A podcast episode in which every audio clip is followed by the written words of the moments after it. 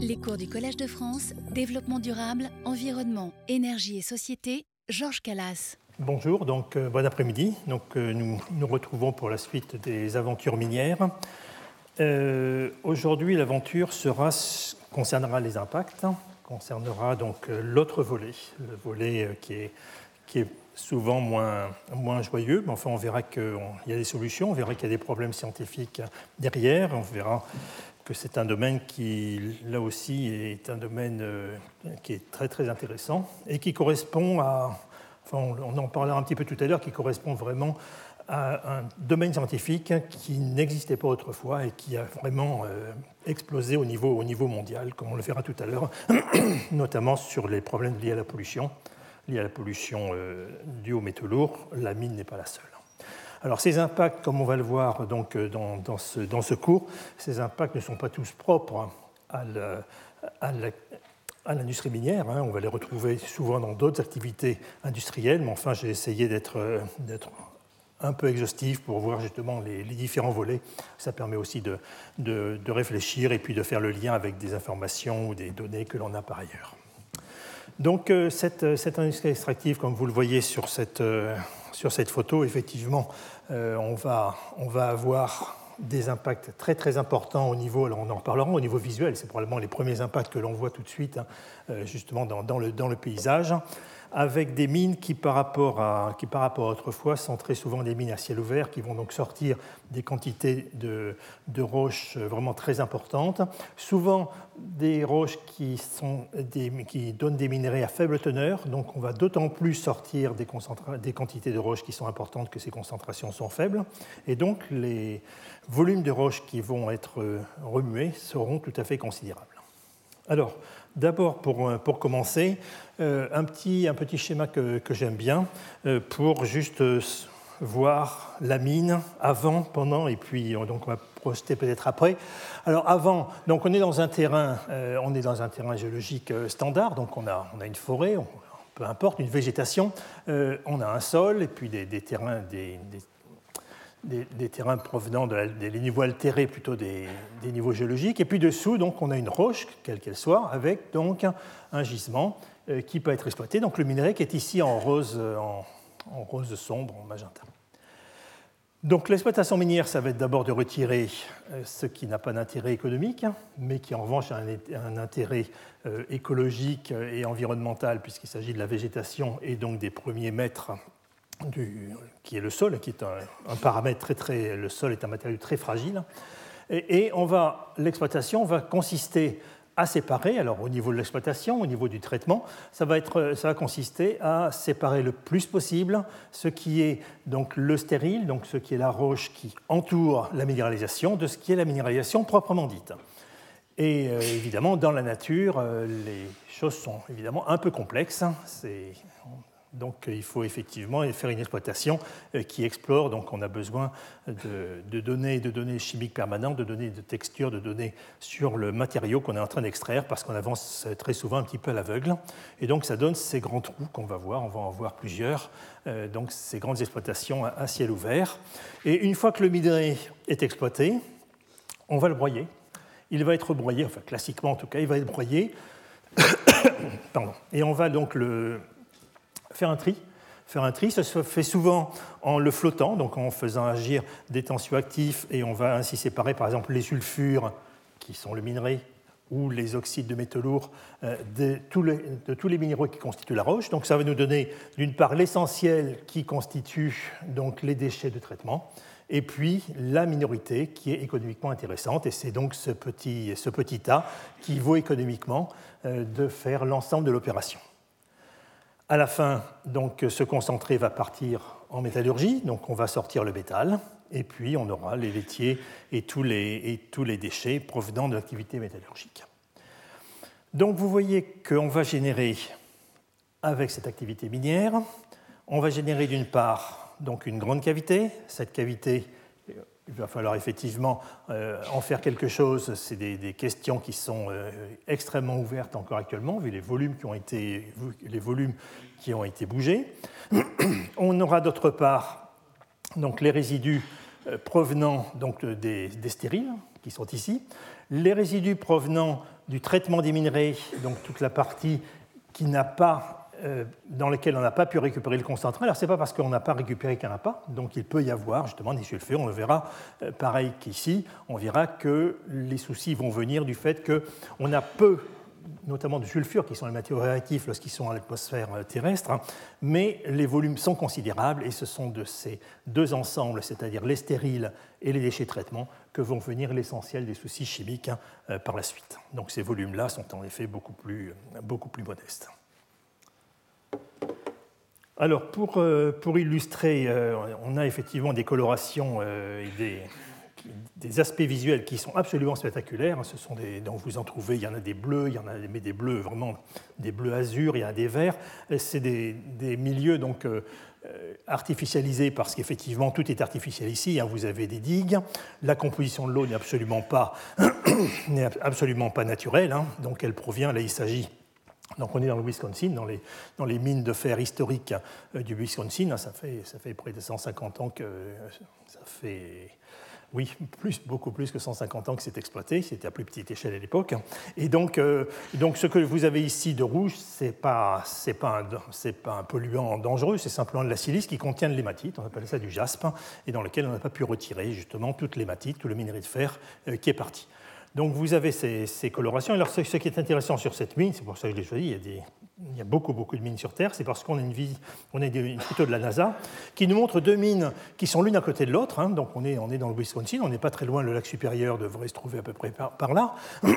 Et donc chaque mine a son bassin pour faire décanter ses, ces déchets miniers. vous voyez qu'ils ont les deux, les deux bassins n'ont pas du tout la même couleur. Ça vient tout simplement du fait que euh, dans, cette mine-là, on exploite essentiellement de l'hématite, hein, qui est donc l'oxyde de fer ferrique.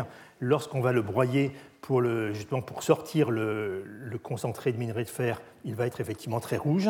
Alors qu'ici, à côté, c'est un niveau dans lequel, enfin, le niveau qui est exploité, c'est de la magnétite, hein, c'est un oxyde de fer qui est noir. Et vous voyez que du coup, dans les deux cas, ben, la coloration de l'eau n'a aucun rapport évidemment l'une avec l'autre. voilà, donc, donc s'il faut bien voir, c'est que tout ça, ça va, tout ça, c'est donc une, grande famille. Hein. Vous avez à la fois la mine, sa cavité, les terrils, le bassin de décantation, et donc euh, tout ça, c'est sous eau. Et donc, on verra qu'il y a parfois des soucis avec justement les, barrages qui vont confiner, euh, qui vont confiner ces bassins de décantation. Alors, un héritage à maîtriser, c'est effectivement très souvent on hérite d'une situation passée. Il faut savoir qu'il y a 100 ans, il y a 50 ans, il y a parfois quelques petites dizaines d'années, les réglementations environnementales n'étaient pas du tout au niveau de ce qu'elles sont actuellement. Il n'empêche, il faut qu'on fasse avec. Euh, ces mines sont peut-être plus exploitées, mais il faut, euh, il faut pouvoir les assurer pour minimiser leurs risques. Euh, les risques qu'elles peuvent présenter pour l'environnement. Et puis a des fois où on a simplement une exploitation qui s'est arrêtée, comme ici par exemple dans l'île de Nauru. Ça c'est un sujet que j'aborderai plutôt dans le, dans le, cours concernant la durabilité des ressources. Hein. C'est une île du Pacifique hein, qui, après avoir vécu sur un train de vie luxueux, est devenue le deuxième plus pauvre pays du monde, hein, totalement ruiné après cette exploitation de phosphate. Donc on a ici deux lacs justement, euh, deux lacs, euh, deux lacs d'Exor de mine, avec euh, soit des lacs qui ont évolué naturellement, et on verra pourquoi on a cette évolution à la fois avec des oxydes de fer et des solutions qui sont très, très acides, et un lac qui est en voie de réhabilitation, donc on est ici dans l'est du Québec, et donc on a donc une solution qu'on essaye de neutraliser et il y a quand même pas mal de métaux de transition, notamment de cuivre, dans cette, euh, dans cette eau, d'où la couleur euh, tout à fait surprenante. Donc voilà, donc ces photographies sont, assez spectaculaires, mais elles ont, euh, elles ont aussi un, message derrière. Hein. Ce n'est pas, pas uniquement, c'est pas du tourisme, hein. c'est intéressant de voir ce contraste donc, de, de situation. Alors, cet après-midi, j'ai essayé de séparer, enfin, j'ai séparé plutôt deux types d'impacts. Les impacts que j'ai appelés les impacts directs, donc qui seront les impacts, euh, je dirais presque en temps réel, c'est-à-dire les impacts que vous allez ressentir euh, ou qui vont être euh, exercés tout de suite sur l'environnement, et puis les impacts indirects qui vont être ces impacts qui, qui arrivent avec le temps, qui parfois mettent des dizaines d'années avant d'être réellement révélés, ce qu'on appelle donc euh, les, bombes à retardement, entre guillemets évidemment, et donc des sites qui étaient un peu oubliés, qui n'étaient pas très importants, que, l'on ne voulait pas trop voir et qui petit à petit deviennent des points de contamination et qu'il faut euh, évidemment traiter. Alors ces impacts directs, on commence donc, vous voyez, il y en a quand même un, certain nombre, donc on a il y en a quelques-uns qui sont, qui sont importants mais qui ne sont pas dramatiques en termes environnementaux, et puis il y en a d'autres qui sont euh, à la fois qui vont concerner la sécurité des travailleurs, la sécurité de l'environnement, donc que ce soit les poussières ou que ce soit les, fumées, effectivement, ça va, être, ça va être un souci. Les stabilités de site, j'en dirais euh, je n'en dirai pas grand-chose effectivement dans, le cadre du cours. Et puis cette partie-là donc sera, comme je l'ai dit tout à l'heure, sera discutée dans le cours sur la durabilité. On traitera également euh, ces fameux conflict minerals dont, dont a parlé l'administrateur dans l'introduction donc à la, à la chaire de, cette année, à la leçon inaugurale. Donc ces fameux minéraux donc, qui, veulent, qui valent effectivement des, des conflits qui vont nourrir des, circuits euh, pas toujours très officiels. Donc sur ces, sur ces impacts, donc le, le, cours sera suivi euh, d'un séminaire qui sera donné par Pierre Toulouat, euh, qui est le directeur scientifique euh, de l'INERIS, hein, de l'Institut national de l'environnement industriel et des risques, et justement avec notamment donc, ce que l'on fait justement pour la stabilité des sites dans des régions minières. C'est une question qui se pose et qui se pose en France. Alors on commence, on commence d'abord là aussi simplement avec donc les, les impacts visuels et j'ai simplement illustré, donc c'est assez rapide, hein, c'est simplement illustré sur deux aspects, l'un en creux, l'autre en relief, avec euh, donc d'une part donc ces, ces, énormes cavités qui sont, qui sont creusées, donc là c'est un gisement de, diamants, donc c'est une kimberlite en Sibérie, c'est le plus grand gisement de, de diamants de Sibérie, et c'est le troisième plus profond trou fait par l'homme dans le monde, 600 mètres de profondeur, donc c'est il y a d'autres cavités dont on parlera un peu plus tard, euh, donc qui sont encore plus profondes, mais enfin déjà 600 mètres de profondeur, c'est assez impressionnant. Et alors ces, cavités, effectivement, sont...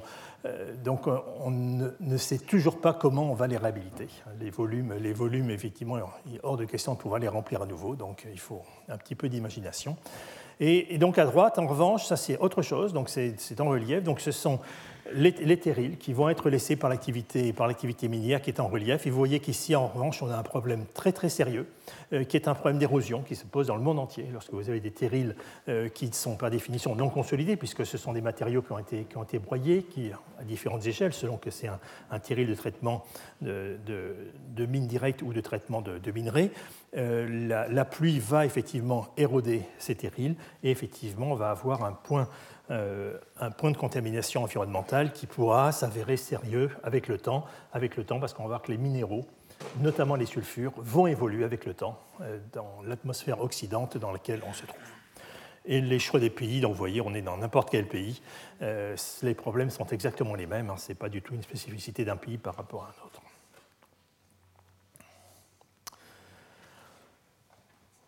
Alors, c'est ces, impacts, on va avoir euh, donc, euh, on, va effectivement avoir des problèmes. Enfin, on va plutôt se préoccuper de la sécurité des travailleurs donc, euh, sur, sur les mines. J'ai mis à part, donc on n'est pas concerné par les substances énergétiques, donc j'ai mis de côté notamment le charbon, l'uranium qui a effectivement une réglementation qui est spécifique, et le charbon qui est de très loin euh, l'activité minière euh, qui cause le plus de soucis dans le monde sur à la fois les, les impacts directs, hein, les taux de mortalité, etc. Alors c'est ces impacts directs que l'on a, donc ces impacts sur la santé, donc on va y revenir un peu plus précisément, ce sont les, poussières, hein, donc notamment les fibres, ça peut être les fibres donc, euh, par exemple de, type amiante, ça peut être les poussières de type silice, notamment de silice cristallisé, de quartz, donc qui vont s'accompagner effectivement de pouvoir déclencher des maladies. On peut avoir des produits chimiques, du, bruit, et puis notamment le, stress thermique sur les mines profondes. Euh, ces mines profondes, on les connaît actuellement euh, surtout en Afrique du Sud. Les, niveaux auxquels on exploite les, minerais d'or sont des niveaux qui sont extrêmement profonds.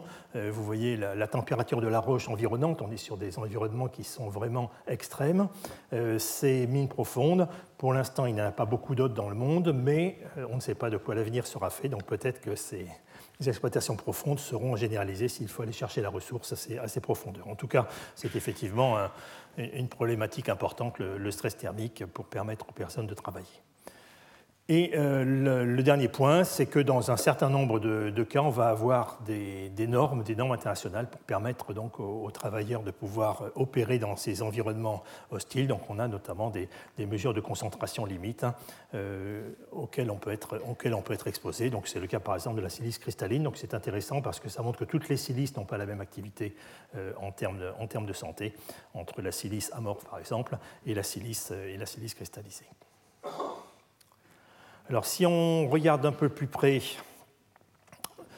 donc les, problèmes des poussières, donc c'est un problème majeur. Ça, je pense que vous avez tous vu des carrières, notamment, euh, donc, et pourtant c'est en plein air, donc euh, effectivement ça dégage pas mal de poussière. En mine, on a en plus le confinement euh, lié donc au travail en galerie, donc c'est effectivement une problématique majeure. Et donc, comme je vous l'ai dit tout à l'heure, donc on va avoir la teneur donc en éléments pénalisants, c'est-à-dire en quartz. Le quartz c'est SiO2, donc cristallisé. Et ça va déclencher donc des, maladies pulmonaires, des, pneumoconioses, qui vont être donc euh, associées à la présence de quartz, la silicose, qui, qui, vont être liées à des réactions complexes euh, lors de l'inhalation de fibres de type, amiante. Et euh, donc ces amiantes, juste pour en dire, pour en dire un mot, ce sont les deux, les deux grands soucis. Alors ce n'est pas forcément une exploitation d'amiante, hein. ça peut être par exemple dans, dans, certains environnements, on va exploiter des minerais par exemple de nickel, par exemple de cuivre, dans des roches euh, dans lesquelles il peut y avoir un peu d'amiante. C'est-à-dire cette amiante n'est pas du tout recherchée, mais lorsque vous allez broyer le minerai, lorsque les camions vont se déplacer, lorsqu'on va dégager donc des roches pour arriver au minerai, eh bien on va remuer des terrains qui contiennent de l'amiante. Et donc on va provoquer des volages d'amiante et on connaît les dégâts effectivement que cela, peut, que cela peut occasionner. Et quand on parle d'amiante, il faut évidemment séparer le type d'amiante. Amiante, ça ne veut rien dire, enfin ça veut dire beaucoup de choses, mais ce n'est pas un minéral en tout cas. Donc euh, différents minéraux vont avoir les propriétés de type amiante, et on distingue notamment les serpentines, donc des, minéraux qui sont des minéraux en feuillet, simplement que vous allez replier le feuillet sur lui-même, donc ça donne des, minéraux en fibres euh, qui sont en général des fibres pas très très droites, hein, qui sont, vous donc un peu dans, un peu tordues et, euh, et, surtout extrêmement nombreuses, assez fines et courtes par opposition donc, aux amphiboles, d'autres silicates, qui sont des silicates qui cristallisent avec des chaînes, des doubles chaînes de tétraèdres silicatés, qui donc favorisent cette direction. Et vous voyez tout de suite la différence de morphologie. Ce sont vraiment des, aiguilles, euh, des aiguilles qui sont ainsi développées. Donc on contraste évidemment, notamment, il n'y a pas que ça, il y a aussi des éolites et d'autres minéraux qui ont ces propriétés de, type amiante et qui ont malheureusement toutes les, des impacts absolument euh, importants sur la santé. Alors, les, réflexions sur cette amiante, euh, c'est notamment lorsqu'on va compter, par exemple, la concentration en fibres d'amiante, euh, on, le, voit, le, problème sur ce type de fibre qui est ici, c'est que notamment les, amiantes de type serpentine, les, chrysotyles, vont, euh, vont se dilacérer. vous voyez qu'à partir d'une grande fibre, eh bien, on a plein de petites fibres qui vont pouvoir se découper. Et effectivement, la notion de, de concentration et de dangerosité ne va pas du tout être proportionnelle au poids parce qu'effectivement, c'est fibre à fibre qu'on va avoir les impacts, les impacts sur la santé. Donc, euh, donc ce sont des, minéraux qui sont complexes et qui vont continuer à évoluer, même lorsqu'ils ont été extraits, même lorsqu'ils sont sur un sol ou sur de la végétation en volage, ils vont continuer à se dilacérer et à voir leurs fibres, se séparer. Il y a un impact il y a un endroit en France où on a exploité une mine euh, mine d'amiante, hein, c'est dans le Cap Corse, c'est à l'ouest, euh, à l'ouest du Cap Corse, la mine de Donza, euh, qui se trouve, enfin à côté de Donza, la mine de Canaries, pardon, qui se trouve à côté du village de Donza, qui se trouve ici. Vous voyez donc les, terrains qui ont été, les terrains qui ont été exploités, et on voit effectivement, il y a encore peu de temps, en tout cas, on voyait les, les impacts significatifs sur, la, sur l'environnement. On voyait effectivement beaucoup de fibres d'amiante qui, étaient qui étaient tout autour. Alors, ce qui, ce qui, est intéressant avec, avec l'inhalation de ces fibres, c'est que les budgets euh, des, fibres, c'est-à-dire la taille, euh, la, taille que l'on va retrouver des, des, fibres que l'on va retrouver dans les différentes parties de l'appareil pulmonaire, en fait, euh, ne vont peut changer selon qu'on respire par le, par le nez ou par la bouche pour les granulométries faibles. Elles vont en revanche être beaucoup plus affectées dans les granulométries moyennes, c'est-à-dire au niveau, au niveau du micron. Mais on voit que pour les, pour les particules les plus fines, eh bien, que, quel que soit le système de respiration, on va avoir effectivement euh, des, des, impacts importants, notamment au niveau alvéolaire, où vous voyez que de toute façon, dans les deux cas, ce sont les fibres les plus fines que l'on va retrouver dans les alvéoles. Alors pourquoi est-ce qu'on se concentre autant dans les alvéoles? C'est que, effectivement, dans les alvéoles, on est en fin de chemin. Et donc les fibres, les fibres qui vont arriver dans ces environnements vont, vont effectivement, c'est elles qu'il va falloir, qu'il va falloir chasser donc de, de l'appareil pulmonaire. Et alors dans ce cas-là, cas-là, eh bien, lorsque vous avez inhalé euh, ces, fibres, il y a différents chemins. Alors le premier chemin le plus direct, euh, ça va être effectivement l'impact direct sur les cellules épithéliales. Donc ces fibres vont éventuellement pouvoir passer. Elles vont passer, euh, donc, euh, lorsqu'elles sont très petites, elles vont passer dans le système sanguin, elles peuvent migrer euh, pour passer dans la plèvre, effectivement, ça peut donner, ça peut donner lieu donc, à, des, à des mésothéliums au travers de cette action directe d'aiguilles d'aiguilles d'amiante qui sont directement passées au travers donc, de, de ces cellules épithéliales. La plupart de ces, de ces fibres, cependant, vont, euh, vont, déclencher une alerte, donc les macrophages vont venir intervenir, donc les cellules qui nettoient, euh, qui nettoient les poumons, et toutes les poussières sont classiquement évacuées par ces macrophages qui effectivement euh, vont, les, vont les phagocyter et donc vont permettre de, les éjecter de, de, la vacuole.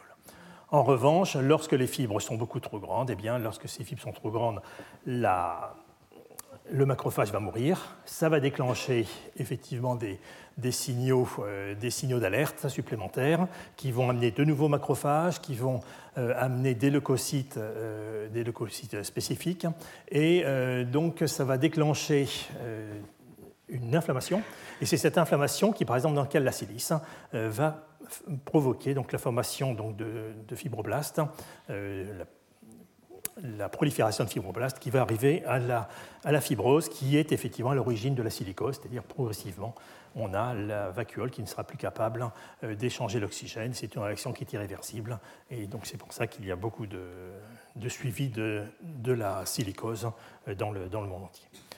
Et puis donc les cancers du poumon peuvent effectivement arriver, euh, donc là aussi, donc par cette, par cette voie. Alors lorsqu'on regarde les, lorsqu'on regarde les, les, cellules impactées, bon, ça c'est le résumé donc pour, la, pour la silicose, simplement, oui, juste pour ne pas me répéter, euh, ce qui est important, c'est la très grande diversité des activités dans lesquelles on va pouvoir retrouver de la silicose. Donc, lorsqu'on extrait, lorsqu'on travaille sur les diatomées, on a des gisements de diatomées en France, euh, travailler sur le granit et notamment le fait que le granit pour, euh, pour pierre de parement, eh bien, il va falloir le scier, donc le travailler, donc ça va générer beaucoup de poussière et le sable, par définition, effectivement, on va, dès que le sable sera sec, il y aura des envolements qui seront importants. Donc à chaque fois, effectivement, on risque d'avoir, des problèmes si, on ne suit pas donc, les, consignes de sécurité euh, qui, sont, euh, qui sont données. Alors les, effets, euh, effets, biologiques sont, sont, spectaculaires dans le sens que l'on peut voir ici, par exemple, des macrophages qui ont interagi avec un certain nombre de fibres. Alors il y a une fibre naturelle donc, qui est une amiante. et vous voyez que ça ne se passe pas très bien, c'est-à-dire qu'effectivement le macrophage n'est pas arrivé à, euh, phagocyter donc les, fibres d'amiante et qu'effectivement elles passent au travers de la paroi et donc euh, très probablement le macrophage est mort, alors qu'effectivement sur d'autres euh, fibres comme des laines de verre ou des laines de roche, eh bien, progressivement les, les, fibres de verre vont venir se coller sur la paroi épithéliale, épithéliale vont pouvoir se, pardon, sur la paroi du macrophage plutôt, et c'est quand même mieux. Et puis effectivement, progressivement, ils vont être ainsi être phagocytés. Ce que vous voyez ici, c'est que certaines fibres synthétiques sont encore pires que les, que les, les amiantes, dans le sens qu'elles ne peuvent pas du tout être phagocytées euh, par ces macrophages. Et, donc on, on, aboutit donc à ces, ces situations donc de, de mort, de mort du, du, macrophage, et ça va générer donc au travers des réactions dont je parlais tout à l'heure, qui sont des réactions euh, complexes mais qui bien, sont bien cernées, euh, ça, va, déclencher la formation notamment d'oxydes de, fer amorphes. Donc ce sont des, oxydes de fer amorphes avec en plus un peu, un peu de, phosphate hein, qui vont venir cimenter carrément ces, fibres. Ces fibres, à ce moment-là, ne vont plus bouger, elles vont être en permanence dans le poumon et elles vont donc créer des dommages puisqu'on respire en permanence et que le poumon, et que le poumon continue donc à bouger. Et effectivement, ça va être une des raisons euh, pour lesquelles euh, ces, amiantes sont extrêmement dangereuses. Alors ces amiantes n'ont pas toutes, ceci dit, la, même, euh, la même réactivité. Lorsqu'on compare les deux types d'amiante qui sont donc d'une part donc l'amiante de type amphibole, de type serpentine qui est ici, donc c'est cette amiante. hop. Voilà, c'est cette, amiante-là hein, avec, avec ces, fibres qui sont contournées, ces fibres de, petite longueur, qu'on va comparer avec l'acrocidolite, avec euh, une amiante de type amphibole de ce type. Voilà, nous y voilà. Eh bien, on voit un grand contraste entre justement euh, ces amiantes à fibres courtes, les chrysotyles, avec des amiantes à fibres longues, qui sont les amiantes amphiboles, qui vont résister beaucoup plus longtemps en milieu pulmonaire. Alors ça, ce sont des, études en simulant donc le, liquide, biologique, en simulant en plus le fait que lorsque l'on a des cellules euh, qui sont sous stress, le pH euh, intracellulaire est à ce moment-là modifié, donc les, durées de vie sont effectivement modifiées. Mais ceci dit, les, deux types d'amiantes n'ont pas du tout la même durée de vie. Ça ne veut pas dire qu'elles sont moins dangereuses hein, lorsqu'elles durent moins longtemps, parce qu'en fait elles contiennent beaucoup de fer et l'oxydation du fer dans le poumon va pouvoir déclencher, va pouvoir notamment produire des radicaux libres qui eux aussi ont, un impact direct sur la santé. Donc ça, ce sont les, fibres. Un, autre, type de, rejet, ce sont les, les, émissions. Alors les émissions, ce que j'ai mis émissions sur les émissions gazeuses en fait, avec avec des études qui ne sont pas toujours euh, très faciles. Elles ne sont pas toujours très faciles à mener parce qu'il faut avoir des mesures significatives. Des mesures significatives dans l'air, ça dépend du point que vous mesurez, ça dépend du vent, ça dépend de beaucoup de paramètres. Donc c'est un métier qui est effectivement complexe. Et là, j'ai pris donc une, étude qui est sortie il y a quelques mois à peine euh, sur le, Queensland, sur une mine qui est dans le nord-ouest du, Queensland, donc en Australie orientale et euh, qui est un, énorme gisement donc, de, de, plomb zinc, Mont Isa. Et euh, ce que l'on voit par exemple, c'est que c'était des mesures qui, n'avaient jamais été publiées, c'est qu'on voit que les, sorties, par exemple en arsenic, je te prends un seul exemple, hein, euh, les sorties ici en rouge sombre, c'est la norme, et vous voyez qu'on est au-dessus de la norme, et même on est beaucoup au-dessus de la norme pendant beaucoup de mois dans l'année effectivement, ça semble avoir un impact sur la santé des personnes qui habitent sur, euh, sur ce domaine.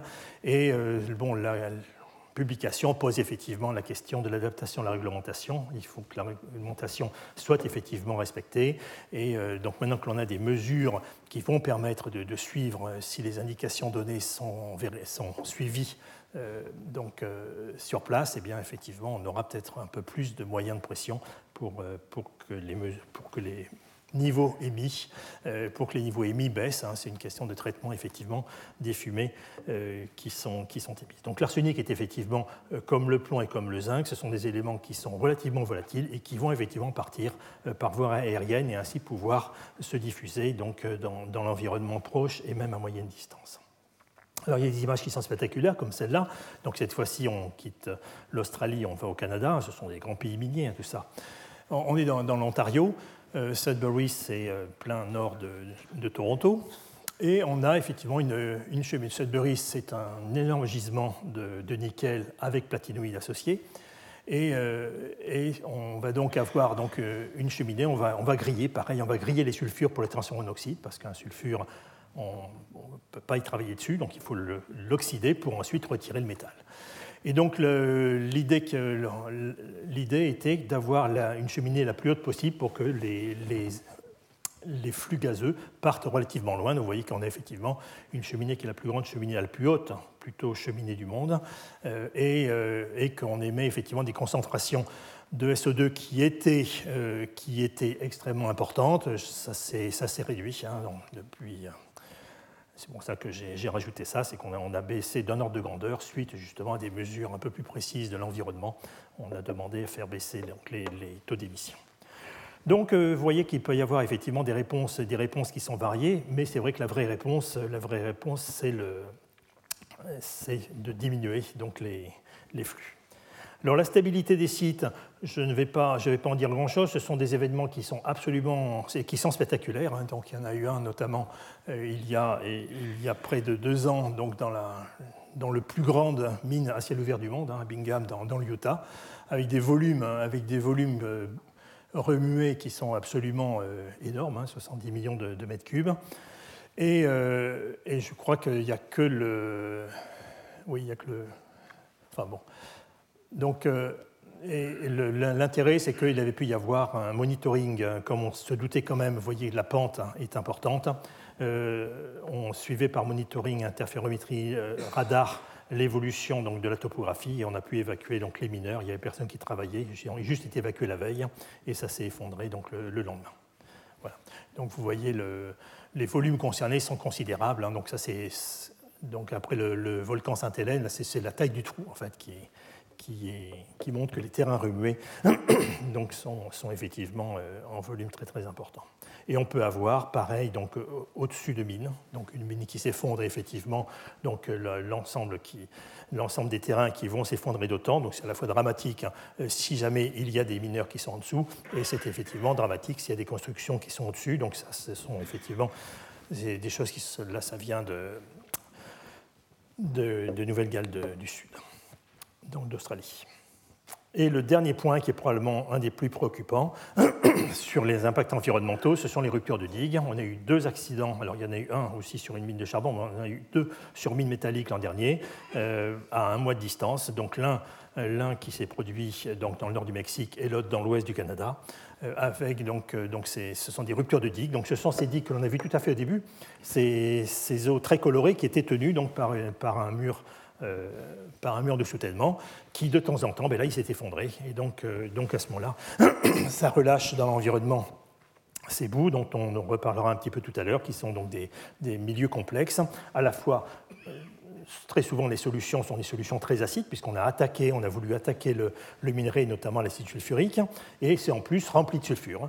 Donc ces sulfures, ayant été broyés, seront très réactifs et vont s'oxyder très vite dans le milieu, dans le milieu environnant en relâchant donc autant de, métaux lourds.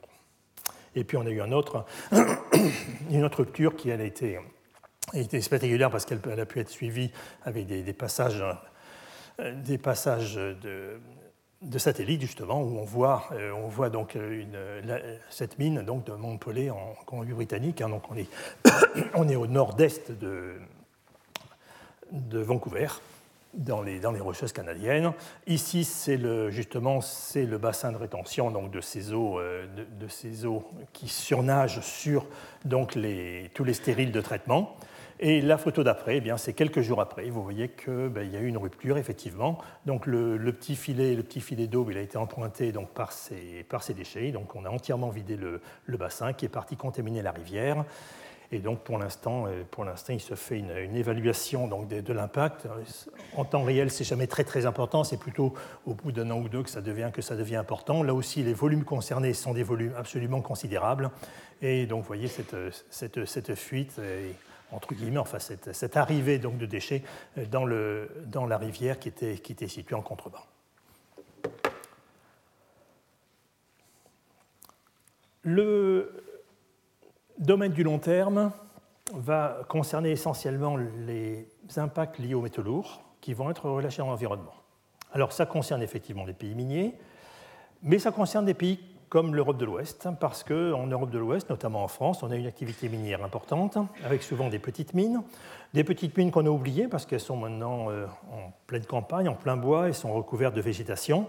Euh, Ce n'est pas pour ça qu'elles n'existent plus, elles vont continuer, effectivement, si elles n'ont pas été sécurisées, si on n'a pas, euh, si pas veillé à, confiner notamment donc les résidus de ces mines, eh bien, ça va constituer autant de points d'émission donc, de ces métaux lourds. On verra tout à l'heure justement qu'on y arrive relativement bien lorsqu'on prend le, le taureau par les cornes.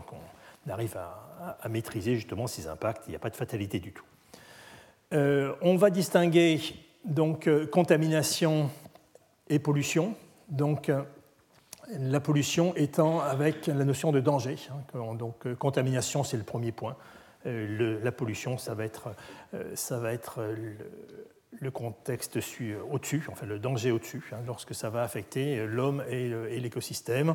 Et lorsqu'on parlera de dépollution, on empêchera la diffusion de ce polluant, on l'empêchera la diffusion de ce polluant. Et c'est ce qu'on verra lorsqu'on discutera euh, donc, de ces problèmes de réhabilitation de sites. Euh, très souvent, ce n'est pas, uniquement en retirant un terrain contaminé qu'on va, va le traiter, on essaye souvent aussi d'immobiliser in situ. Les volumes à traiter sont souvent absolument considérables et donc financièrement, il ne serait pas possible de, de faire autrement. Donc on essaye donc de, limiter, voire d'empêcher totalement la diffusion de ce polluant. Donc différents organismes en France interviennent, donc je pense que Pierre Toulois en parlera, il les connaît les quatre très bien, donc il vous en parlera juste tout à l'heure pendant sa présentation. Les, la nocivité chimique, donc comme je l'avais déjà dit, la nocivité chimique est relative, c'est-à-dire qu'il n'y a pas euh, d'éléments Enfin, il y a des éléments, pardon, il y a des éléments qui sont tout le temps polluants, c'est-à-dire dont aucune dose euh, euh, n'est bénéfique. Hein, par exemple, le plomb, typiquement, le plomb ou l'antimoine ou l'arsenic. Alors qu'en revanche, d'autres éléments vont se trouver dans des situations intermédiaires, c'est-à-dire qu'à faible dose, cet élément va être utile, voire indispensable à la vie. Hein. par exemple, le sélénium, hein, on en trouve dans toutes les bonnes pharmacies, et pourtant le sélénium est un contaminant redoutable, donc lorsque la concentration est, trop élevée. Et donc effectivement, on voit ici les, effets biologiques avec euh, donc, des deux côtés euh, donc une situation de deux dangers. Lorsqu'on a trop peu de ces éléments ou trop de ces éléments, on est de toute façon euh, en mauvaise situation et il y a juste un optimum. Donc dans ce cas-là, il n'y a pas d'absolu, ce n'est pas zéro concentration, c'est une concentration qui ne doit pas être au-delà donc, de l'optimum de concentration. Donc chaque élément devrait pouvoir, donc ça c'est une courbe qui est très générale, qui n'est absolument pas normée. on n'a pas de concentration, on n'a pas de nom d'éléments chimiques derrière ça, c'est de la toxicologie. La toxicologie euh, est, une, est, une, science euh, qui demande énormément de mesures pour, être, euh, pour avoir une signification statistique. Donc il faut effectivement des cohortes de population importantes dans des situations qui soient maîtrisées. Donc on est sur des risques qui sont faibles, donc c'est effectivement pas facile. Mais donc la, toxicologie nous donne quelques réponses, mais il y a beaucoup d'éléments sur lesquels on ne connaît pas, euh, les, impacts. Et donc c'est justement le rôle d'organismes comme l'INERIS de, travailler là-dessus et surtout d'encourager euh, des équipes à s'y investir. Et comme je l'avais aussi dit, donc la, contamination en concentration pure, souvent, ça ne veut pas dire, euh, ça n'a pas de signification dans le sens que euh, selon la spéciation, c'est-à-dire la forme sur laquelle se trouve l'élément chimique, donc on va justement en parler, euh, en parler tout à l'heure, notamment à propos, de l'arsenic, du plomb et du zinc, lorsque l'on va changer la spéciation, puis on va changer les impacts. Ici, c'est la concentration de plomb dans le sang. Et donc, cette concentration, on voit qu'elle dépend beaucoup plus de l'endroit où on se trouve, donc de la nature euh, de, l'environnement chimique de l'élément qui est contaminant, dans ce cas-là c'est le plomb, plutôt que de sa concentration. Vous voyez que les, beaucoup de courbes sont horizontales ou avec une pente qui est relativement faible. En tout cas, on n'est pas du tout sur des effets qui sont linéaires, avec euh, zéro, euh, zéro élément, zéro effet, c'est-à-dire toutes les courbes qui passeraient par l'origine. Donc on va Ici aussi, distinguer ce qui est donc une action, euh, un impact à très court terme d'un impact à long terme. Alors, dans la, dans la gamme des contaminations, la mine n'est que l'une des sources de contamination. Il ne faut pas donc tout voir, tout voir en noir de ce point de vue-là. Ici, on a, on a, un certain nombre de sources, de termes sources euh, pour euh, donc euh, donner des intrants qui vont arriver dans les nappes, ici dans, un niveau aquifère par exemple. Donc on a l'agriculture, l'activité industrielle au sens large et la gestion des déchets. Et l'activité minière va se retrouver ici, donc avec euh, cette expression AMD, le drainage mini-acide, euh, dont on va reparler un petit peu tout à l'heure. Hein. donc lié à l'oxydation donc des sulfures et donc à l'évacuation donc en solution des métaux lourds qui sont associés donc à ces eaux qui sont acides. Et donc tout ça, ça va venir effectivement euh, contaminer les cours d'eau. Et donc ça va être euh, un premier souci. Alors le second souci, qui a souvent été, euh, qui, a, été un peu laissé sur le côté jusqu'à il, y a quelques dizaines d'années, c'était les émissions atmosphériques. Un certain nombre d'éléments chimiques vont être volatiles lors du traitement métallurgique, et donc on va les retrouver en effet différé spatialement, c'est-à-dire que lorsqu'il va pleuvoir, eh bien, on va avoir on va avoir la précipitation de ces métaux qui vont être souvent sous forme de petites particules, donc des points de nucléation des gouttes d'eau. Lorsque vous êtes dans le nuage, la goutte d'eau va se former en nucléant autour de ces hétérogénéités et va ainsi pouvoir tomber sur le terrain. Et à ce moment-là, elle amène avec elle donc la particule euh, qui, autour de laquelle elle s'est formée.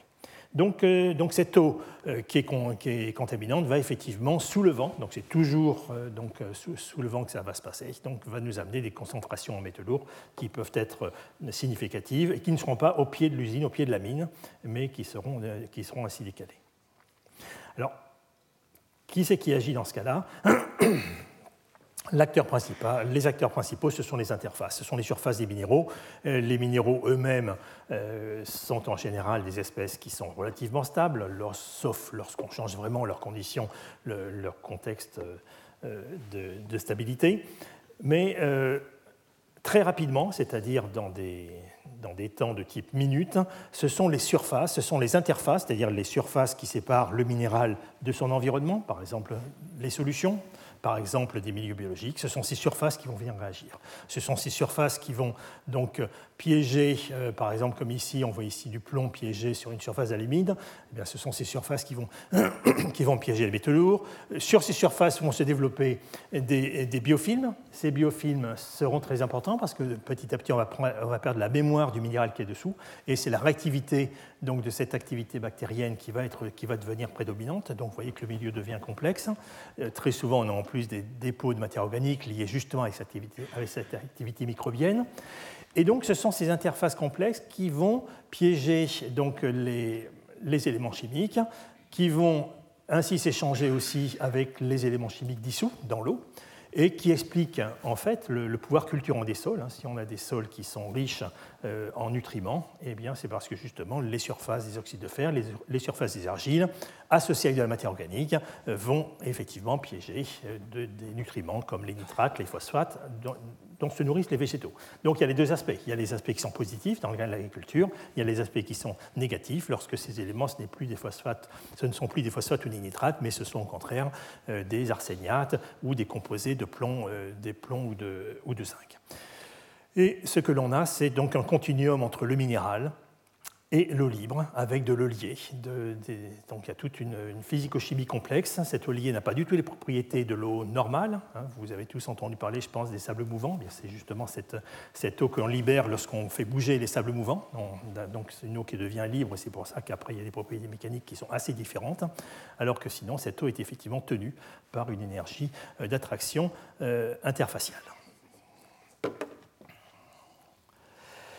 Et ces interfaces vont piéger, euh, vont piéger de façon redoutable les éléments chimiques. Donc là, on est ici sur des échelles de 0 à 100%. Donc là, c'est le, pourcentage de métal qui est piégé à la surface d'un oxyde.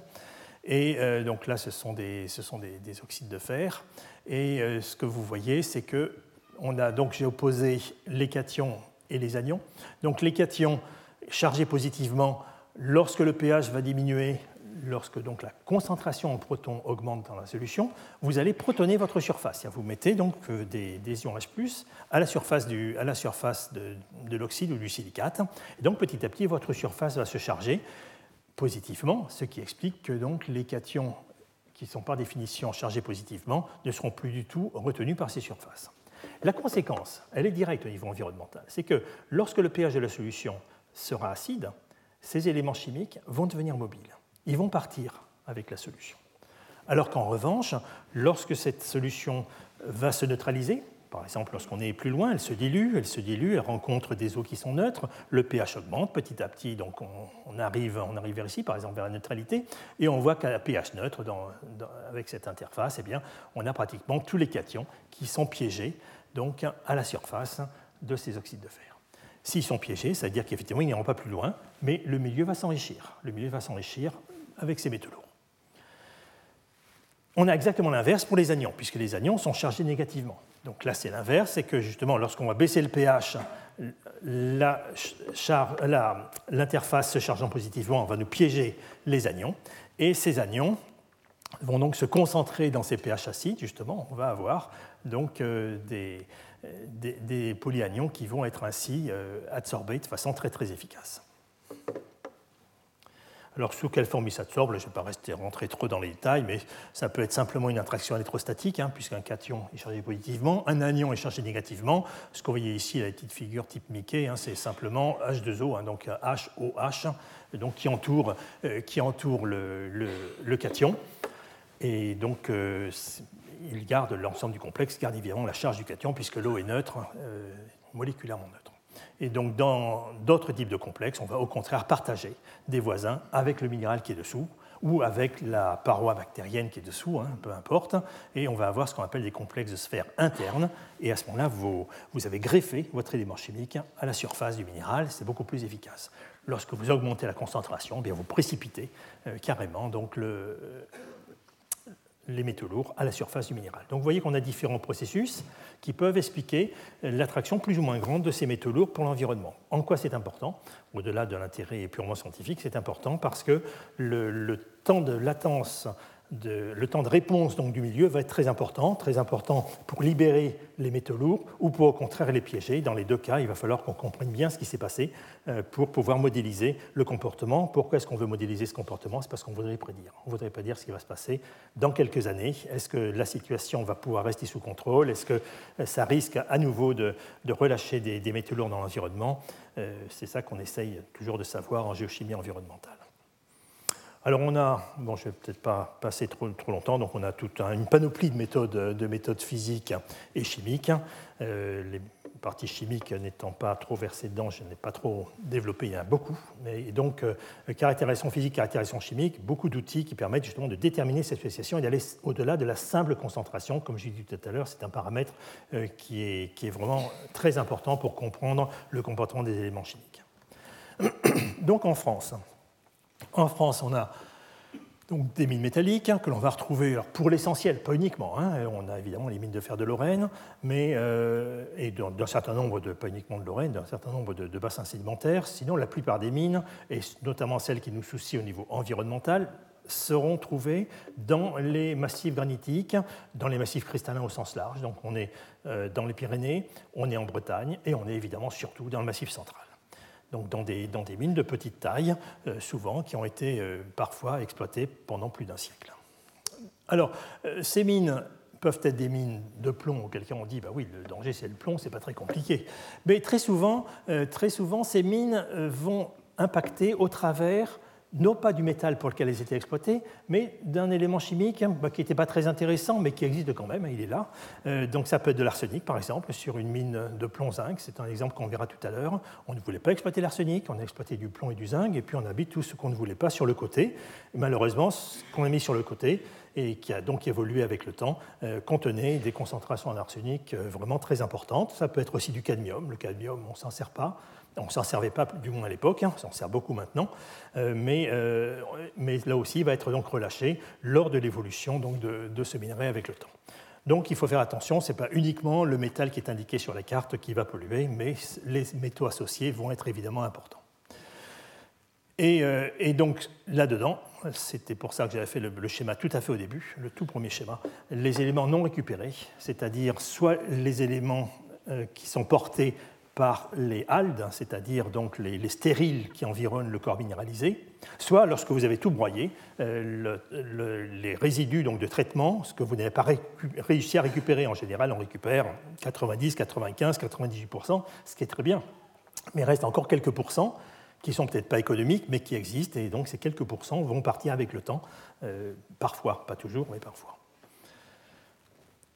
Donc avoir, on va avoir des paramètres. Alors, comme on l'a vu tout à l'heure, justement, on va pouvoir piéger des éléments chimiques, soit dans des phases qui vont précipiter, donc très rapidement vous êtes pris dans le volume de la phase, soit vous allez piéger l'élément chimique à l'interface entre la phase et entre le minéral donc, et son environnement. Alors ça, ça, va, ça repose sur le fait que l'on souhaite que toutes ces phases secondaires, ces phases dans lesquelles l'élément est hébergé, ces phases que parfois l'élément lui-même va pouvoir former, tellement sa concentration est importante, on espère que la phase est stable. Si elle n'est pas stable, évidemment, ça va nous remobiliser l'élément lourd. Et une des raisons de les déstabiliser, ces, piégeages, c'est notamment de faire varier le pH, c'est ce qu'on a vu tout à l'heure justement. On fait varier de 0 à 100% l'efficacité de piégeage des métaux lourds euh, lorsqu'ils sont piégés aux interfaces, lorsqu'ils sont absorbés avec un D. Et les conditions redox, un EH, c'est donc le redox. Alors, le les euh, réduction, oxydation d'éléments de transition, pour nous, c'est essentiellement les, sont essentiellement les oxydes de fer. Le fer ferreux est soluble, le fer ferrique est insoluble.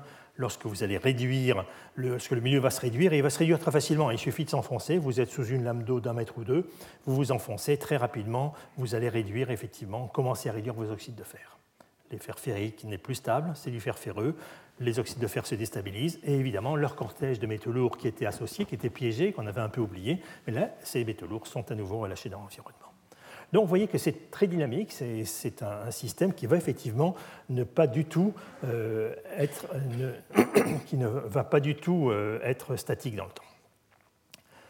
Alors, on ne va pas faire beaucoup de chimie, mais juste un tout petit peu, et on va surtout, on va surtout se l'expliquer.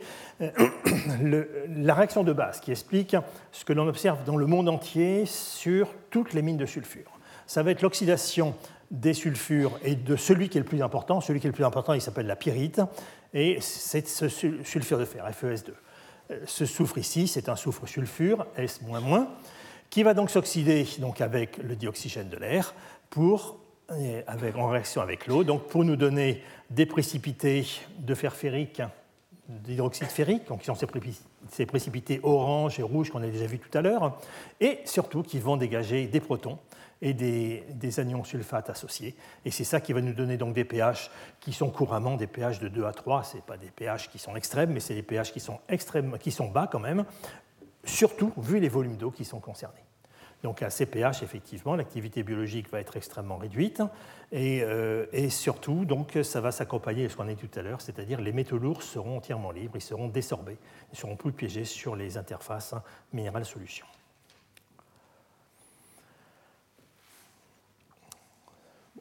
On verra ça tout à l'heure. Donc j'avais deux exemples donc, à, montrer. Il y avait d'abord, donc, euh, dans le cas du plomb zinc, euh, l'ancienne usine donc, de Métal Europe avant son démantèlement donc, dans le, dans le Pas-de-Calais, où on avait effectivement des, des, bois et des domaines cultivés qui environnaient, qui environnaient l'usine. C'est une usine qui a fonctionné euh, pendant plus d'un siècle, hein, pendant pratiquement un siècle et demi en traitant, donc, qui était la principale usine de plomb-zinc en Europe occidentale. C'était un employeur très important donc dans, le nord de la France et traité du minerai qui arrivait, qui n'était plus du tout un minerai de France, hein, qui arrivait d'un petit peu partout. Et ce que l'on voit, c'est déjà un contraste entre les sols cultivés, comme ici. Donc on a effectivement les sols cultivés, comme ils sont labourés, vont vous homogénéiser les premières dizaines de centimètres. Vous voyez ici sur, 30 centimètres, hein, les, les, concentrations sont élevées en plomb et en zinc, et ensuite elles chutent. Et la différence avec euh, un environnement auquel vous ne touchez pas, donc par exemple un sous-bois, eh vous avez une concentration qui va, ensuite avec un profil de diffusion classique, la concentration en métal lourd va progressivement diminuer avec la profondeur. Et ce que l'on voit, c'est très, très rapide, c'est pour, montrer justement que les, spéciations des éléments chimiques sont, sont vraiment très variables, c'est que l'on va avoir donc une évolution différente des scories. Les scories avec le temps ce sont des, scories qui sont partiellement vitrifiées, qui contiennent euh, des, oxydes. Par exemple, dans ce cas-là, c'est un oxyde de fer Fe3O4 avec, dans lequel on trouve le zinc, et cet oxyde est relativement stable. Donc on va conserver effectivement ce zinc euh, venant des scories, donc il n'a pas été récupéré dans le process industriel, on va le récupérer donc, euh, et on va le stabiliser en cette phase. En revanche, euh, dans, le cas du zinc, le zinc est largement donc, euh, volatile à cause des températures atteintes dans le process. On va émettre effectivement des oxydes et des sulfates hein, donc par oxydation de ces, de ces sulfures et ils vont venir se, déposer, donc, comme je l'ai dit tout à l'heure, par, par, nucléation des, des gouttes d'eau et on va avoir donc des formations notamment d'argile d'argile, à base de zinc, et de complexes, ah oui, il n'est pas sorti, mais enfin de, matière organique ou d'oxyde de fer qui ont piégé à leur surface donc le zinc. C'est un, environnement qui est effectivement est labile, donc il va effectivement évoluer euh, avec, le temps. Et euh, pour le plomb, euh, pour le plomb, c'est un scénario qui est, assez voisin. Donc on, constate que le plomb se restabilise très vite dans l'état de scorie qui entoure l'usine, dans des phosphates qui sont très peu solubles, et on va avoir là aussi donc euh, un complexe d'absorption, un complexe de surface majoritaire dans lequel le plomb ne va pas non plus être très stabilisé. Et effectivement, alors ce n'était pas pour ces raisons-là, mais c'est vrai qu'il y avait des, cas de zétonisme infantile euh, dans la, dans la région, enfin à proximité immédiate de l'usine, pas du tout dans la région. Alors, encore plus que le plomb ou le zinc, l'arsenic pose des problèmes environnementaux. Il pose depuis longtemps des problèmes environnementaux. Enfin, depuis longtemps, c'est un, souci. C'est-à-dire que l'arsenic est un, poison et, il y a des impacts sur la santé à la fois à court terme et à moyen terme. C'est un agent cancérigène reconnu depuis longtemps. Comme je l'ai dit tout à l'heure, très souvent cet arsenic n'était absolument pas recherché, donc il se trouve sous forme d'impureté et on ne pense pas toujours effectivement euh, à son impact futur. En tout cas, on n'y pensait pas du tout, je suis sûr, lorsqu'on exploitait ces minerais il y, a, 100 ans ou il y a 50 ans. C'est un élément chimique qui est complexe. Alors, euh, donc on ira je présenterai ça de façon très superficielle, très rapide.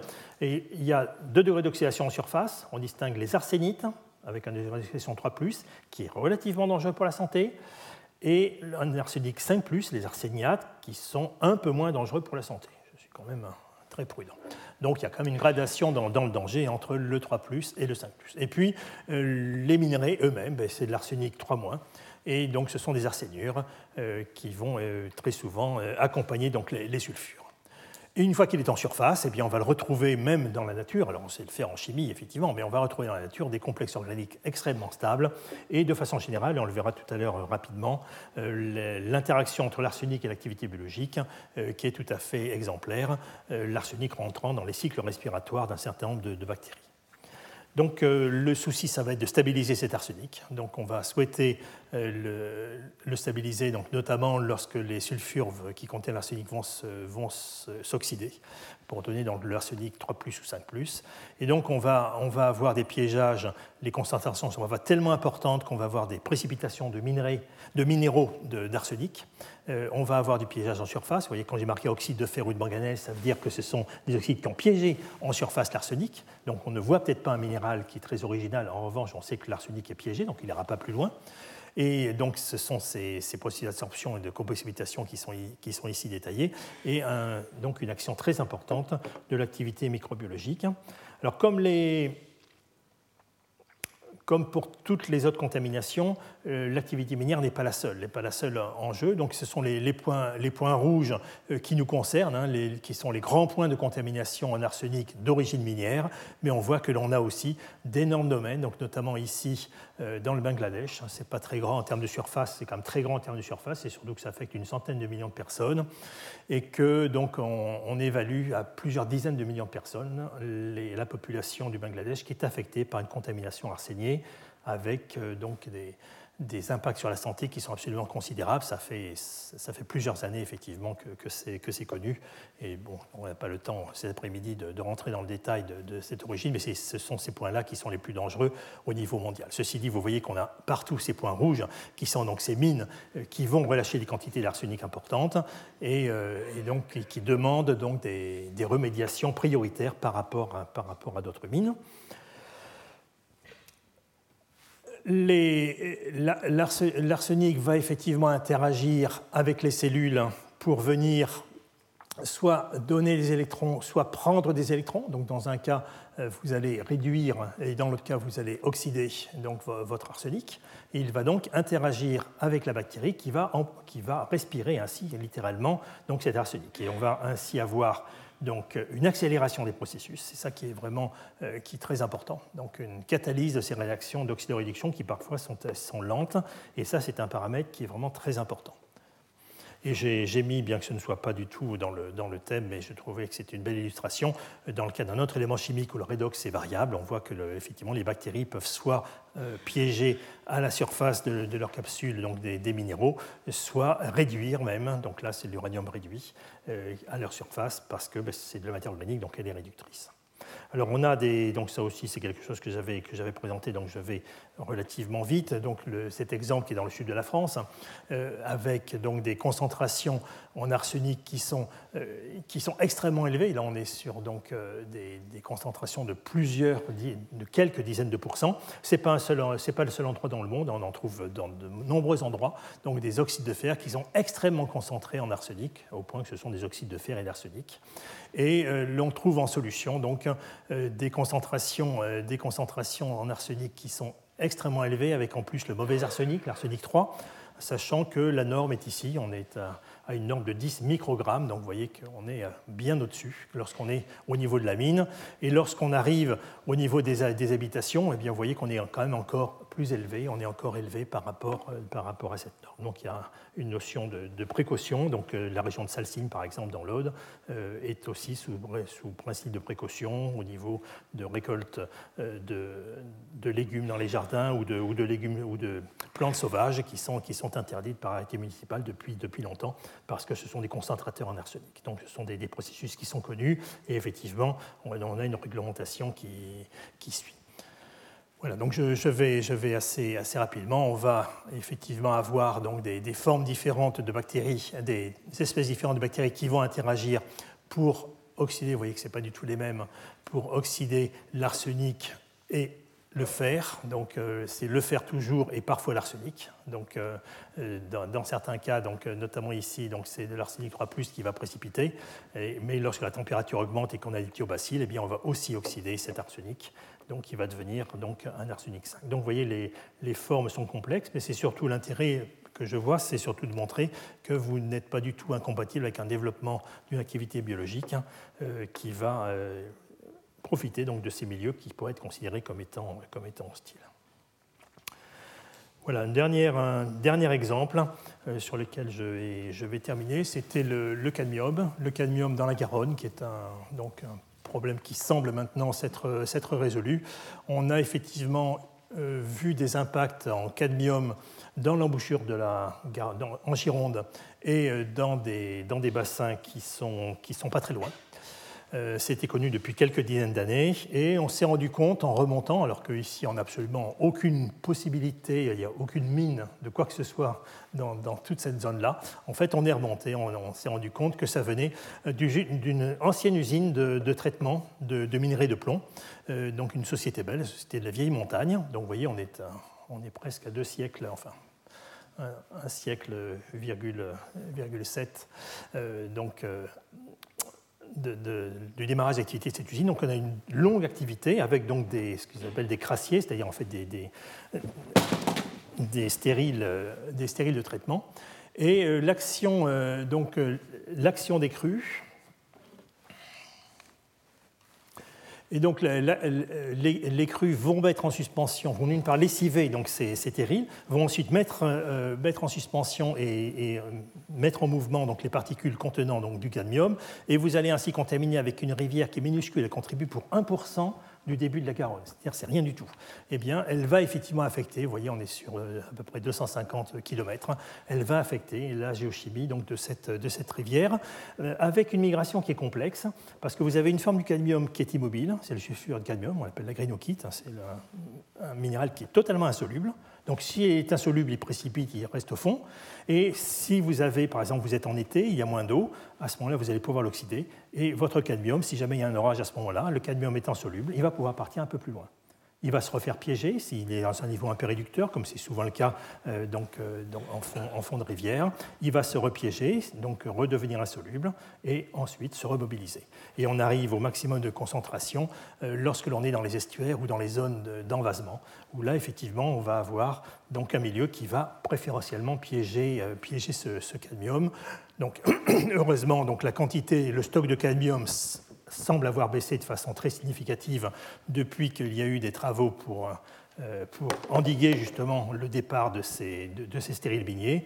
Et donc, euh, petit à petit, la situation s'améliore. Alors, c'était arrivé au point que la, la culture, l'élevage plutôt des huîtres était interdit en Gironde depuis plusieurs dizaines d'années et que donc la, la, région a été très contente. Il y a eu un arrêté préfectoral qui autorise la, à nouveau, donc depuis six mois, euh, depuis l'été dernier plutôt, euh, qui autorise donc la, production d'huîtres donc en Gironde pour montrer justement que lorsqu'on a pris, une fois qu'on a pris les, précautions, eh la situation peut effectivement revenir euh, à la normale progressivement.